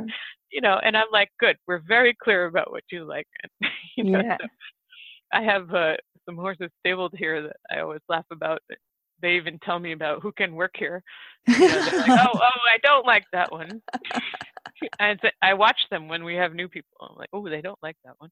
Yeah. so, so it's because you can tell sometimes people are not going to fit well in your program, Yeah. and uh, horses will tell you even about people they don't care for. So, amazing.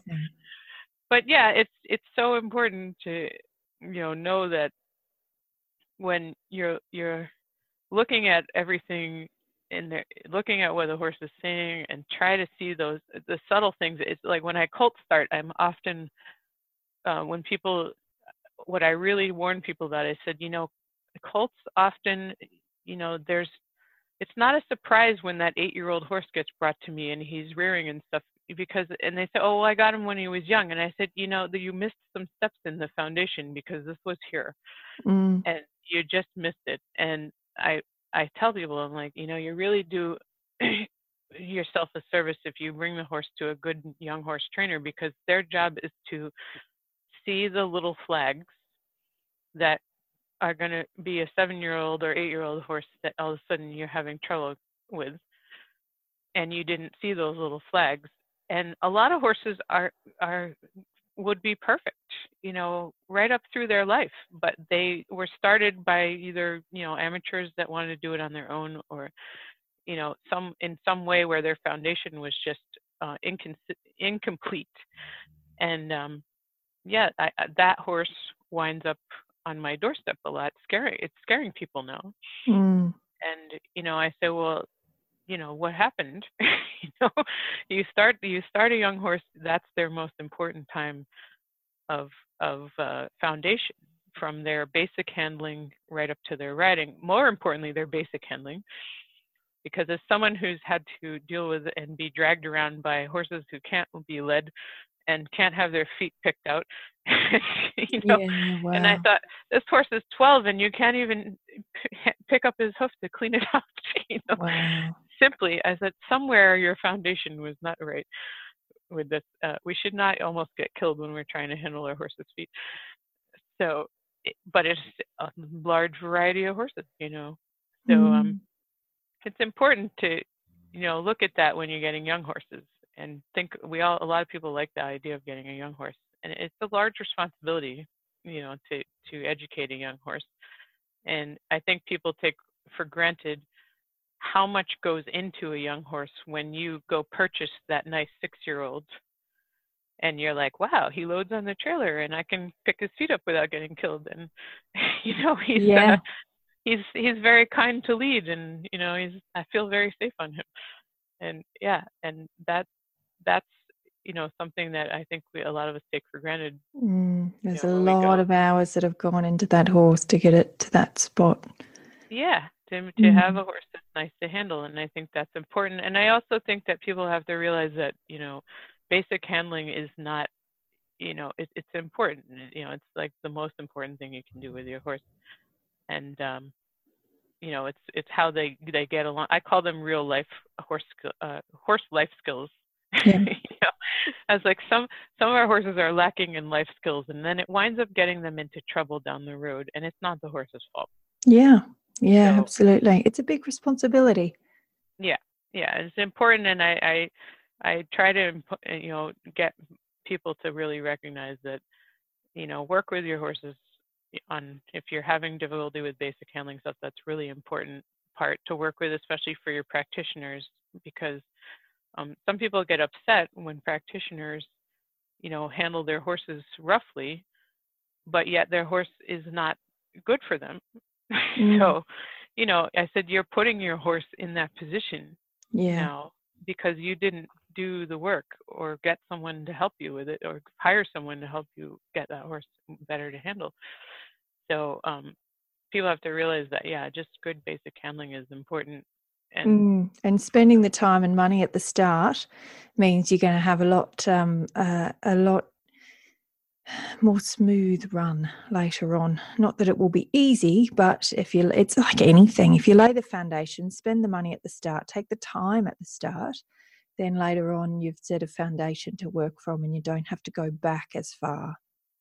Yeah, and it's it's just uh, drawing on what I see coming into my clinics a lot of times, and what people are dealing with when they want to you know they just even want to go to a workshop and enjoy a workshop and they're you know struggling to get their horse on the trailer or their horse is dragging them around the grounds and you know yeah. and i'm like okay and i it's good they're there to get help but also it's it's difficult for them and you know it's it's just that that's the kind of stuff that i try to help people with a lot here is getting the really the a solid foundation and a, a foundation that's friendly to your horse, not, you know, a natural horse foundation where they're just sort of bashed around and said, you know, look, you stand perfectly still, otherwise we're going to pressure you till you don't. Yeah. yeah. But that you actually have a relationship with the horse. So when you go places, you, to me, trust is a two way street. Yes. Respect is a two way street. Yes. And I hear those words thrown around all the time, and I hear trainers throwing the word trust around all the time, and yet not, it's very incongruent to what they're doing. But trusting a horse to me means that I trust that horse, his behavior patterns. It doesn't mean he's perfectly behaved. It just means that I'm pretty sure I know how he's going to react in most situations, and I have the tools to deal with it, and I can guide him through it and our lines of communication stay open because yeah. I am not of this robot horse thinking, which is very popular right now. And that thinking is um, all these really hugely popular methods right now that are about desensitizing the horse beyond uh, to oblivion. and I, I am like, okay, well, you know, it's a horse. is not is that not a form of shutting down anyway? Exactly. Well, that's what I'm saying. These the very popular training right now. These is like, can you shut my horse down so he won't react to anything? Mm-hmm. you know, and I'm and I'm thinking to myself, well, okay, so you'd rather have your horse completely, and and mind you, when a horse has left his body, because I I rehabbed some very like some older dressage horses that were high level dressage horses and stuff. It's heartbreaking to actually work with a horse that has left his body Mm. Like he is literally, I've had a couple here that I rescued that literally they're like gone. And they leave their body when you go to handle them and they're like okay do with me what you will i'm going to leave now. Yeah. And that is and people think that that's a good horse. Yeah. And they go oh. push button horse. Yeah he's this is my horse you know, and that, and I'm like, I think to myself, wow. So the horse we like in as a general population is like that horse that is just completely disassociative. In human terms, we'd say disassociative. Yeah. So that is not what is the desire. I, I don't think anyone really who who has a horse should that should be their desire. No. you know. But um, yeah, I feel like uh, and it comes back to quick fix, though, doesn't it? It comes back to that, and I, I really that's what's currently really bothering me is this sort of person, these people who are running in droves to these people who just desensitize and shut down and disassociate their horses and they just love it. They think it's the greatest thing. And mm-hmm. these videos that go viral where the horses are under tarps and, you know, they're standing on them with all this stuff. And, you know, and I thought it's really interesting because going back to a horse like Mercury, I had an experience with him with desensitization, and I remember this vividly. And I thought it was at a time when I was still walking in the world of what I'd call more mainstream natural horsemanship. And I knew that he was flighty, and I came at him with this little shopping bag, which he was horrified by, of course. Mm. And it was on the end of a whip, I think. And he, I could tell he was just horrified. But at that point, I had a really, I, I built a really good bond with this horse. Obviously, he, him and I are like, I call us the old married couple. And, and I came at him, and, and I remember looking at his eye and this is just good that I was actually awake enough. I wasn't in my agenda mode where I was like, right, desensitize the horse. you know, yeah. I saw in his eye, and his eye, to me, what my interpretation of his eye was was, why would you do this to me? I thought I could trust you. And I actually stopped and put the thing down, and I said, he he was questioning me, like, I trust you. Why are you bringing Mm-hmm. this terrifying thing to me? and it made me rethink how to work with fear in horses because it's not that that's not a problem but um, i looked at him and i said i don't want to ruin what i have with this horse and he, this is going to ruin it he's he's he's like why would you do that to me yeah. so i stopped what I Like, was, here, here's your greatest fear. Like, if your greatest fear uh, for Yeah. us, you know, is spiders. Here you go. Here's a spider. Yeah. Why would we do that to a horse? How would you feel if your friend walked up and did that to you? Yeah, well, that's what that's what desensitization is always like. Make him face it, make him face it, make him face it. And then, so here's an interesting difference of of approach on that. So this is a great analogy to not addressing something head on. But Mercury was petrified of water as a young horse, and I used to do groundwork with him, and I'd come to a puddle, and he was like, "Oh hell no," and I was like, "Okay."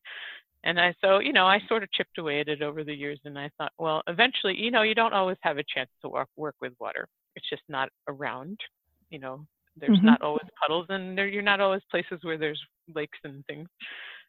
So years years later mercury and i have spent many many years together and we've lived life together and done all kinds of things together. And come the opportunity to take him to a beach and i took him to the beach and i thought you know i haven't really exposed him to water in a long time. And i asked him to go in the water and he went in the water you know and i thought i've not practiced this. We never really got through it. We never really went to it. But we just kept building our bond over the years and eventually the opportunity to come to a beach came along and i have tons of wads of pictures of us some of my facebook uh, of us riding on the beach and in the water up to his belly and i never really worked on it. Wow. put it on the back burner because it wasn't always easy to work on and it just wasn't there and uh and that is a testament to not working hitting things head on always And building relationship instead. There's a lot to be said for someone you trust, and that goes to horses. You know, you look at horses that go to war with people and and ride into battle. Yeah.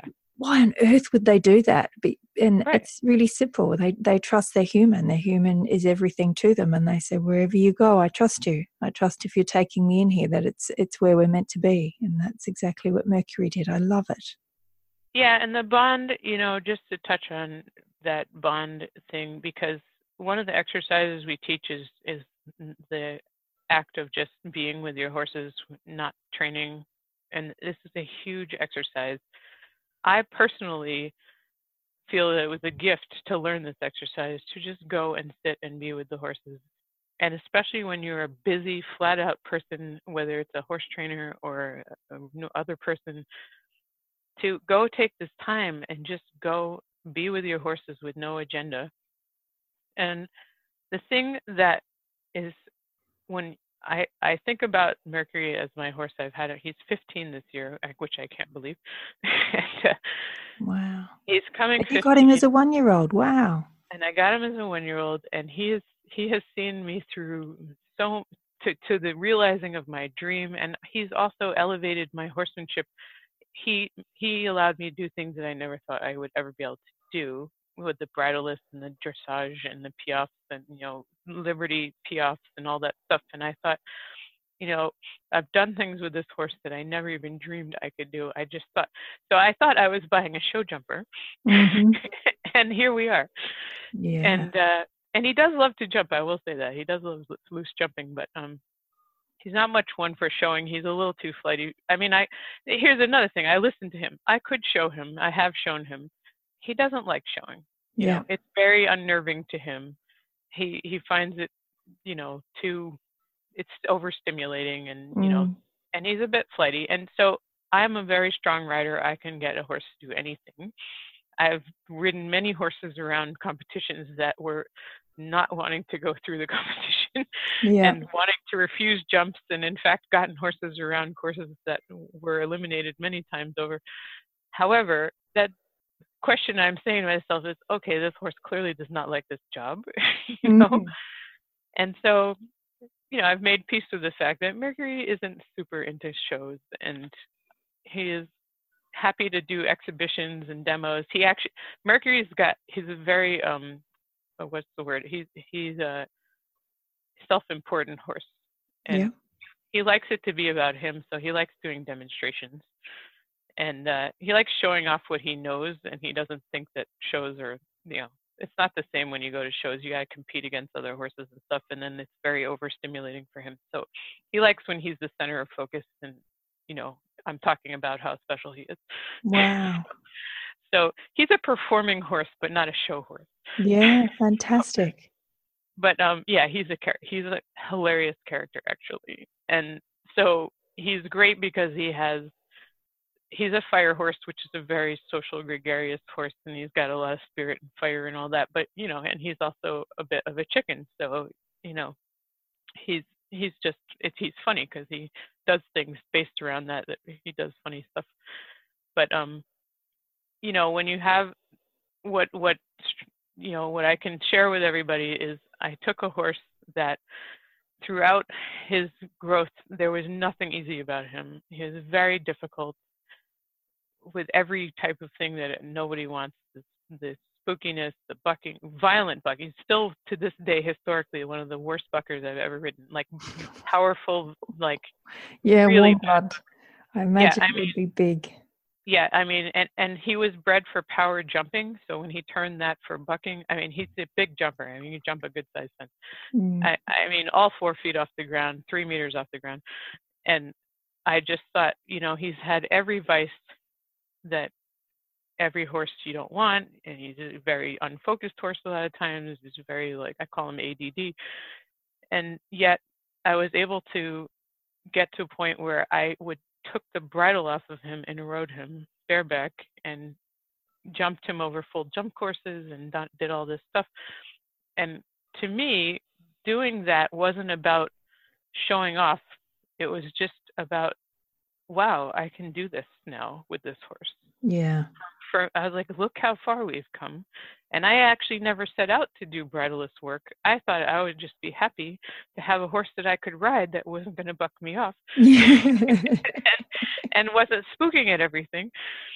And I just thought it, it came organically. Oh, how about this? And the thing, so going back to Linda Tellington, the neck strap thing, she used those. She's the originator of using those pretty way back in the 70s. She had, she had the Cordeos, and I remember her using them, and I started using them actually to help retrain horses that were very heavy on the bit. Mm. And so, actually, using the neck strap was more in tune with um, balancing horses, and people see that it is like a feat of riding, but um, the Cordeos are used by a lot of good horsemen to actually help horses that are very much heavy on the the forehand. And um, she, Linda Tellington, is very often known for having people take bridles off and putting her lariats around their neck and having them ride to get the horse to come lighter on the forehand. And so I actually found that that technique was quite helpful with some very strong um, forehandy horses that I was working with that were event horses and were candidates to have giant bits put in their mouth and you know all manners of uh, heavier equipment. And instead, as always, I went the opposite way. I said, I'm going to take some equipment off and we're going to go back to the beginning and teach you how to balance. And so you become lighter in the bridle. And that's the approach. That's the correct approach. Yeah, I agree. yeah, you teach the horse to self carry Mm. so he's not heavy in the hand anymore. You don't bit him up so that because you you don't have uh, the time to train him to carry himself. So a lot of my early YouTubes are of me working with horses that were very um, should have been put in more equipment, and I wound up back and going backwards. Mm. And so Mercury, I feel like all that work, a lot of that was just organic, and we really just did it because it was something to try, and it was more proof of the trust we had for each other. And so the things that I look for in training that are really important to me is that uh, my horse trusts me, I trust my horse, I respect my horse. I hear respect being thrown around by the natural horse people all the time, but it's all about the human. Yeah. you know? It's not. It's well, the horse. He's being disrespectful. That horse is disrespectful. I hear that all the time. I'm like, um, really, you're being disrespectful to the yeah. horse. So we disrespect horses on a regular basis, on a daily basis, but we don't think of it as disrespectful. Yeah. Yeah. yeah. In so many ways in yeah. so many ways, not just standing there in that moment to why they disrespected us, but uh, everything you're saying about holistic horsemanship. You know, do they get choice of feeding? Are they getting regular body work if they need it? You know, do they are they in a stall? Do they have rugs on? How many ways, if we really stop and think about it and go deep, have we disrespected our horse in the last day, week, month? Yeah, and I think there's a difference between empathy for a horse and projection. You yes. know, like I I have I am an empath to a horse. Like I as most of the good horse trainers are. I haven't yeah, found one yet that's not deeply empathic. Yeah, you have to be a, a good horseman is is first and foremost a horse empath. And then they're knowledgeable about whatever they need their tools are. Yeah. You know, from from hoof to the to the psychology of a horse. And and then they're interested in what benefits the horse, not what benefits the human. You mm. know, and one of my current goals is to um, the only way to really affect change in the horse world, which is kind of what I'm most interested in right now, and I have a two two tier approach to that. Um, my main thing is to focus on children because children are the, the future. They are. And I I've been graced with a bunch of really enthusiastic young young horsemen around me, which has been very interesting because people tell me, instructors tell me all the time, kids aren't interested in this stuff. and I have these, these kids are lapping up not only are. biomechanical training, hoof care, I'm teaching them to trim their horses. They are learning self selection. They're learning all of this stuff and they lap it up they're like and a blank slate. It's like going to school. My little boy's just it. started prep and he's soaking everything up, and I'm just watching his little brain be so excited about learning something new. Kids are yeah. amazing. Yeah, and they and they can understand. I teach kids sophisticated seat concepts.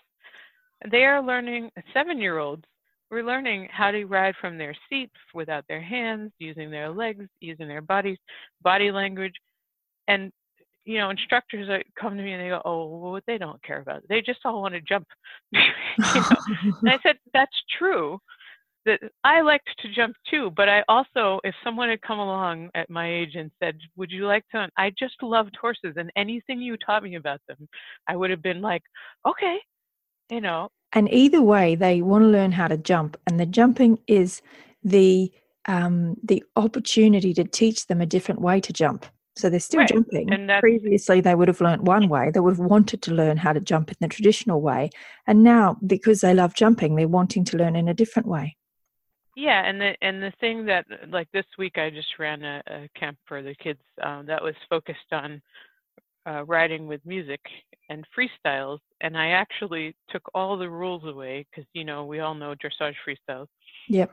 And I thought, well, we're going to do freestyles, but you know, none of that stuffy horse show rules. I said, you yeah. do literally whatever you want. Pick your music. The only rules are it has to fit into that song, time wise. you know, yeah. it begins and ends with the, when the song ends. And I loved what they did. They and and then they were just all lolling around on their horses while one was practicing laying on them, napping on them, you know, and wow. everybody bare bareback. And I thought, you know, this is they're learning really great stuff, sophisticated stuff, and they're still being kids and they're flopping over their ponies and they're, you know, riding bareback and having a great time. And I thought this is what it's supposed to be like, and these are the future. And so my second approach to the change in the horse world, which is necessary, is that the show people who are harder to work with, but you have to go out and you have to make another alternative for them that there you can do performance without compromising the horse's well-being. Fantastic. And that means sustainable showing that means not showing relentlessly 52 weeks a year that means your horse should be turned out that means that you should be able to show barefoot you should be able to show bitless and you should also have competitions that allow those things more competitions that allow those. And so you know, I'm trying to, I'm in the throes of putting together what I call performance teams, which exemplify those things. And they will, to, to create another model for the, because we all know everyone answers to the show world at the end of the year and the competition world dictates a lot of what goes on in the world. Mm. and so you have to you have to go out there and show you have to show them. I know some people want to turn their back on the show world especially in our holistic world our little club here. We want to go oh show people are awful and they are. A lot of them to be blunt. Yeah. but if you don't go out there and say look this is you can do this and you can do it sustainably and be nicer to the horses and the horses can live like horses and still go out and probably perform better yes. then you know listen up. Look we can do this. I showed even before i was well into this i showed my horses evented them barefoot uh, rode them in treeless saddles rode them uh, bitless whenever and a lot of my kids run bitless on eventing and with my bridles and it can be done you know it's just you know there's it's not impossible to do you but people don't see it so they don't even think about it exactly you know? and and everyone who's listening to this podcast now we have to be brave you know yeah. we have to be brave and we have to we've got our community so we've got our place that we can come back to and and fall into and go oh my god that was really scary and hard but i did it but it's yeah. up to us just make a step do one thing you know just head head to one show ask for one rule to be allowed you know and and yeah. we can do this. We can together we can make some real change. Yeah and you have to you have to be willing to put your neck out and that's that's the tough part is you know because horse people can be ruthless we all know that and we can get crucified for doing any anything different. Yeah but yeah. I hold on to this notion that all of my personal horse heroes did get crucified, but also then became masters that we look to later because people finally went, oh, they were right. and it's really so did. cool to be one of the first, really, too, isn't it? You know, if your yeah. local show goes, no, you can't do this, it's like, hey, in 50 years' time, 20 years' time, when it's the norm, you can go, I was the first. Yeah. You know, I was there, I was at the forefront, I walked in and I asked for this and, and I started the change. So I think it's great. Let's lay down that challenge yeah and i and i think that if um, you know it's really impressive to me the youth today are so much more uh, up on things and some of the girls who have come to this farm they sought this farm out like they googled they said i don't want to ride with a bit anymore and they found my farm. Yeah. And they're you know we're talking about you know 13 12 year old girls. They weren't because looking, it's logical if yeah. you love a horse and you're a little child, why would you put a bit in its mouth? It's when you're that young, you can ask those questions and you're not covered with all the years and years of learning and people telling you it should be different. And they've got the world at their fingertips. This is where technology comes in very handy. Yeah, and I, I when I ask the kid, I always ask them. I say, "Well, why, why do you want to do this? You know, I want to hear what your thoughts are." And they give me very, very smart answers. And I mm. go, "Whoa, you know, smarter than a lot of adults." And uh, so yeah, so that's my two prong approach now because when we talk about giving back to the horse world, a lot of horse professionals always talk about giving back to the horse world, but it always seems to be giving back to whatever sport they're like, whether it's dressage or jumpers or whatever, becoming a judge or something or whatever. Yeah. But I want to give back to horses. I want to give them back their lives, their quality of life. And if they have to put up with us well are nonsense, human nonsense and conditions that uh, we must give back to them as much as possible to, I agree. to deal. As I say to Mercury, I'm like, you put up with all my harebrained ideas all the time, and he rolls his eyes and he goes, oh, she's my human. and I, I'm like, you're so good. You yeah. take care, you deal with all of my crazy ideas that I come with. wow. Oh, it's so wonderful. It's so wonderful. And I've been through your website and I must say it's incredibly comprehensive. So anyone in the world can come here and you've got courses that people can do. And you've also got the ability to um, rent videos on there. So short videos to rent. So there's something there for everyone. So I highly, highly recommend heading over to fdhorsemanship.com and all of the um, all of the links will be in the show notes because there's a lot there. And there's a lot we didn't talk about with the um, we could have dived deep into every part of holistic horsemanship. Um, there's a lot there and there's a lot you'll learn. And, and now i see why so many people were writing to me asking to interview you. Yeah well i tried to really um, when i finally did what i call find my voice i started I, I, I was like well this is what i need to do for do for the horse world you know do for horses and um, I really am passionate, and I feel very lucky to have kept my passion alive because I see a lot of equine professionals who have lost sight of their love for the horse, mm-hmm. and you know they don't. A lot of very busy clinicians are out touring all the time, and they don't even have time for their horses. And there's something I've I made a a, a, promise to myself. I said, uh, well, I always jokingly say, I'm just supporting my own habit. but yeah, I have six horses now. I've gone from two to six since I had this farm. But a lot of them are horses that I've taken on as, like I said, as it was their last hope, you know, was to come here and and to uh, have a quality of life. But um, yeah, it, it's very important. You know, the, to me, my vi- the vision of whole horsemanship is it should be the way it is. It shouldn't be alternative. It shouldn't be holistic. I I mean those words we use, but I, I want people to embrace it as this is this can be normal. It just is know? horsemanship. This is just it how just it's meant to be. Yeah, Absolutely. You know, yeah, and um, it's like organic important. food. I don't yeah. get why we have to call it organic and we have to get it registered as organic. I'm like, why is this not the norm? It's, it should, yeah, it should so be abnormal to have GMO food. exactly, know? exactly. It's like we've we've yeah. lost our way so much. So I'm yeah. so glad there's people like you bringing this back. Well, Farah, thank you so much for your time today.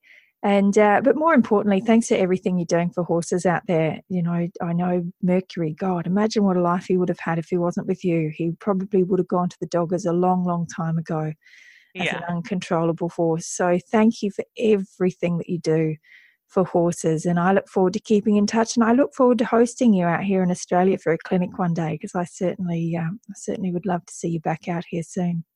Well, I love my I have my Aussie friends there, and I would love to see all of them and see some new people. And um, we did a demo at Saddle World uh, probably five years ago, I think, or maybe. And um, yeah, and I love to go to New Zealand. I usually go there both at the same time. But yeah, Great. we can figure something out. And uh, absolutely, love, love to get get down the down under again. and thank you for having me, and, and I'll be happy to uh, increase awareness of your your show also because I like what you're doing, and uh, we we all need each other to to improve and spread the word.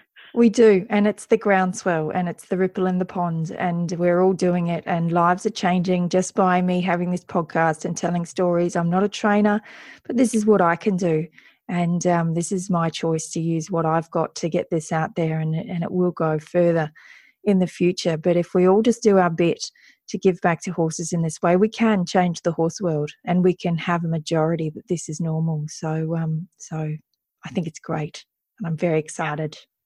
Yeah, yeah, I am too. I'm glad we're in the trenches together. Absolutely. Thanks again. All right. To connect with Farah and her extensive online courses and information and videos and all the amazing things that she's got on offer, you can simply follow the links in the show notes. I'm on a mission to create a community of gentle and ethical horse people so that their horses all over the world can live a better life. This is a big mission with a wonderful message and it needs your help.